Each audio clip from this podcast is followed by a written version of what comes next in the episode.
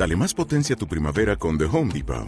Obtén una potencia similar a la de la gasolina para podar, recortar y soplar con el sistema OnePlus de 18 voltios de Ryobi desde solo 89 dólares. Potencia para podar un tercio de un acre con una carga. Potencia para recortar el césped que dura hasta dos horas. Y fuerza de soplado de 110 millas por hora. Todo con una batería intercambiable. Llévate el sistema inalámbrico OnePlus de 18 voltios de Ryobi. Solo en The Home Depot. Haces más. Logras más. Ya se acerca.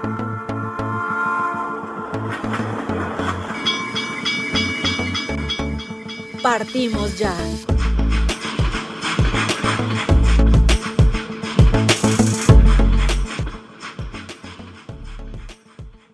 ¿Qué tal amaneciste esta mañana? Ya llegó el 9 de marzo y te saluda Ale Marín, muy agradecida con Dios por esta oportunidad de llegar hasta donde te encuentres.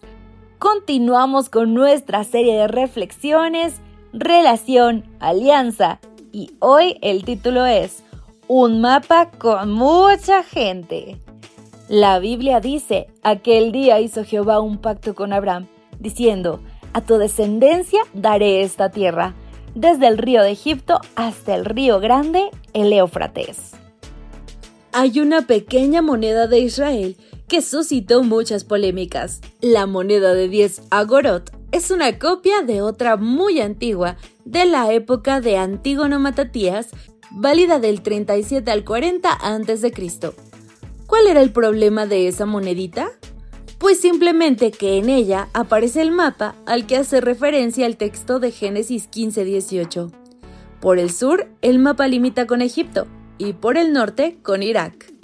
Para algunos dicho mapa era interpretado como un mensaje expansionista del Estado de Israel. Y como suele suceder con asuntos de fronteras, el debate estuvo servido. Pero, ¿la promesa hecha a Noé habla del Estado de Israel?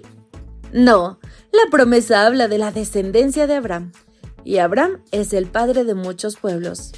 Isaac era el hijo de la promesa. De él surgirían los descendientes de Jacob, que se convertirían en hebreos y posteriormente en judaitas, los que vivían en Judá, israelitas, los que vivían en el reino del norte, samaritanos, los que se mezclaron con los cúteos, y los judíos, los que volvieron del exilio.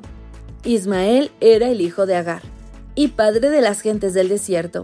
De él surgirían los pueblos árabes Simram, Joxán, Medán, Madián, Uzbak y Sua. Eran hijos de Setura. De ellos vinieron los nómadas del sur, entre los que destacan los madianitas. O sea que el pacto era tanto para judíos como para árabes. ¿Mucha gente para un mapa? No, Primero porque en los mapas de Dios cabe todo el mundo. Todas las personas son sus hijos, tengan las creencias, tradiciones o culturas que tengan. Un Sabra en Jafo es hijo de Dios. Un ortodoxo judío en Measharim es hijo de Dios. También un suní de Amán o un chií de Hezbollah. Segundo, porque la promesa hablaba de mucho más que de geografía. Hablaba de relación con Dios. Y todos, absolutamente todos, estamos llamados a disfrutar de esa relación porque todos la necesitamos. Tercero, porque el pacto con Abraham es una oportunidad de encontrar un punto de coincidencia. En este sentido, Abraham aúna a cristianos, judíos y musulmanes en la fe. Esa fe sincera que al final termina por entregarte a la verdad. Tal y como aconteció con el patriarca, hoy Dios te propone un pacto donde los espacios son abiertos, donde la relación es viva y placentera, donde la fe te lleva a la convicción. Aprovecha la oportunidad y alíate con él. Mi querido amigo, ¿dónde está tu aliado? ¿En dónde está tu tierra? ¿Dónde están tus pertenencias? Si no está todo en Cristo, de nada vale tenerlo. ¿Para qué queremos algo que nos va a alejar de Dios? Que nos va a dejar fuera de los escogidos. Querido amigo, hoy que tu vida, tu esperanza, tus promesas y todo lo que tienes sea solo en nuestro Salvador. Hasta aquí la meditación de hoy, nos encontramos mañana.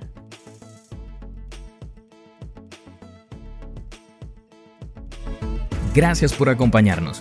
Te recordamos que nos encontramos en redes sociales. Estamos en Facebook, Twitter e Instagram como Ministerio Evangelike. También puedes visitar nuestro sitio web www.evangelike.com. Te esperamos mañana.